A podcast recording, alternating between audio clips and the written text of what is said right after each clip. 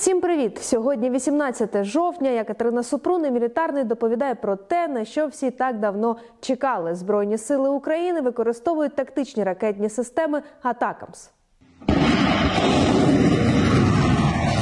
Це відео вчора ввечері опублікував головнокомандувач збройних сил України Валерій Залужний. А у США повідомили, що рішення передати Україні комплекси ухвалили в кінці серпня цього року. Очевидно, українські військові пройшли навчання, а потім ракети були доставлені в Україну. Зранку, 17 жовтня, передачу Україні атакам підтвердили і росіяни, які базували свою авіацію на аеродромі в Бердянську. В рамках операції Dragonfly на аеродромах Бердянську та в Луганську було уражено авіаційну техніку, спеціальну техніку та особовий склад. На супутникових знімках, зокрема з Бердянського аеродрому, які були опубліковані до того, було помітно значну кількість гелікоптерів та спецтехніки. У генеральному штабі збройних сил у щоденному зведенні про втрати противника повідомили, що було знищено шість гелікоптерів, де саме і яких не уточнили. Також ймовірно було знищено пускову установку системи протиповітряної оборони. Раніше повідомляли, що росіяни прикривали аеродром в Бердянську панцирями та системами БУК М3. Було ушкоджено спеціальну техніку. Також є втрати серед особового складу. Щодо ураження складів з боєприпасами, то в силах спеціальних операцій повідомили, що в Бердянську склади детонували до 4 ранку, а в Луганську до 11. Атакамси себе показали. Наразі в мережі є три відео з пусками ракет «Атакамс» в Україні.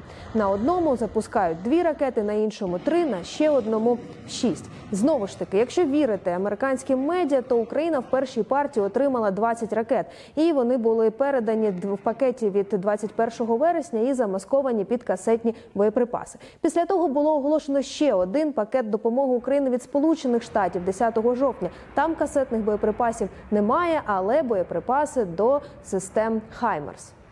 Скільки реально Україна має ракет, атакамс наразі невідомо, але цікаво, скільки Україна може отримати в майбутньому. Ракетна система Атакамс це різні ракети. Найстарший варіант це М-39.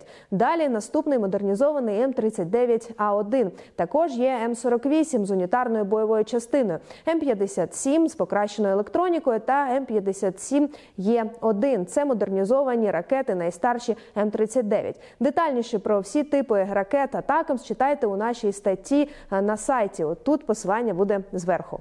Тож які версії ракети може використовувати Україна? Найперший варіант це найстарші М-39. Ця ракета має інерційну систему наведення та дальність у 160 кілометрів. Таких ракет в США випустили 1650. Частину з них використали під час бурі в постелі та війни в Іраку 2003 року. Якщо використовувати цифри з відкритих джерел, то виходить, що в арсеналі армії США після цього залишилося 1239 ракет М-39. У 2017 році було замовлено виготовлення виготовлення 220 ракет М-57Е1, які є модернізованими М-39. В них замінюють двигун, боєголовку, електроніку та навігаційну систему. Плюс навчання, експериментальні пуски. Тож, ймовірно, можна припустити, що на зберіганні в армії США залишається близько тисячі ракет М-39. Їхній строк експлуатації 10 років, але очевидно, ракети можна оновити. Крім того, у 2022-2023 роках. Австралія, Естонія, Литва та Марокко замовили у США системи Хаймерс з пусковими блоками для Атакамс. Йдеться про версії М57, але без уточнення, чи це оновлена ракета М57E1 Загалом ці контракти можуть означати, що арсенал ракет на зберігання зменшиться орієнтовно на 86 ракет. Але і це не все у 2020 році. Було погоджено продаж Тайваню 64 ракет. Тобто, якщо це дійсно модернізовані М39 до версії М57 є 1 один то всього мінус 150 ракет. Таким чином в США можуть залишатися 850 ракет М-39. Звісно, ці цифри можуть відрізнятися від реальності, але і вони не враховують інші версії ракет. Але порядок приблизно такий. Ще з цікавих нюансів ракети М-39 можуть запускатися з усіх систем МЛРС-270 та Хаймерс.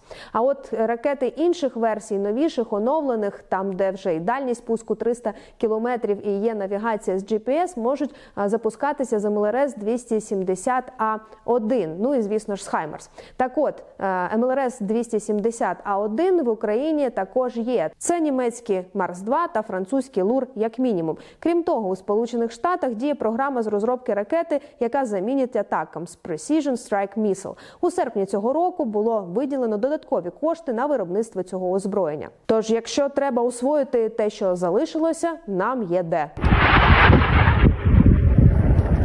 А вот это БК уже пошел. Основні цілі для таких ракетних систем це аеродроми, логістичні центри, сукупчення техніки та командні пункти. Тож Бердянський та Луганський аеродроми це ідеальні цілі. Зараз у зоні ураження ракет Атакамс М39 перебувають як мінімум два аеродроми, розташовані на тимчасово окупованій території України. Це Мілітополь та Чаплинка. Якщо Україна отримає інші версії ракет з дальністю 300 кілометрів, то тоді під ударом Джанкой, Кіровське, Саки, Бельбек та Сімферополь. Доведеться передислоковувати звідти авіацію, і це якщо тільки про аеродроми говорити. Українські військові вже довели, що можуть організовувати складні атаки на ворожі цілі, комбінуючи різні засоби ураження.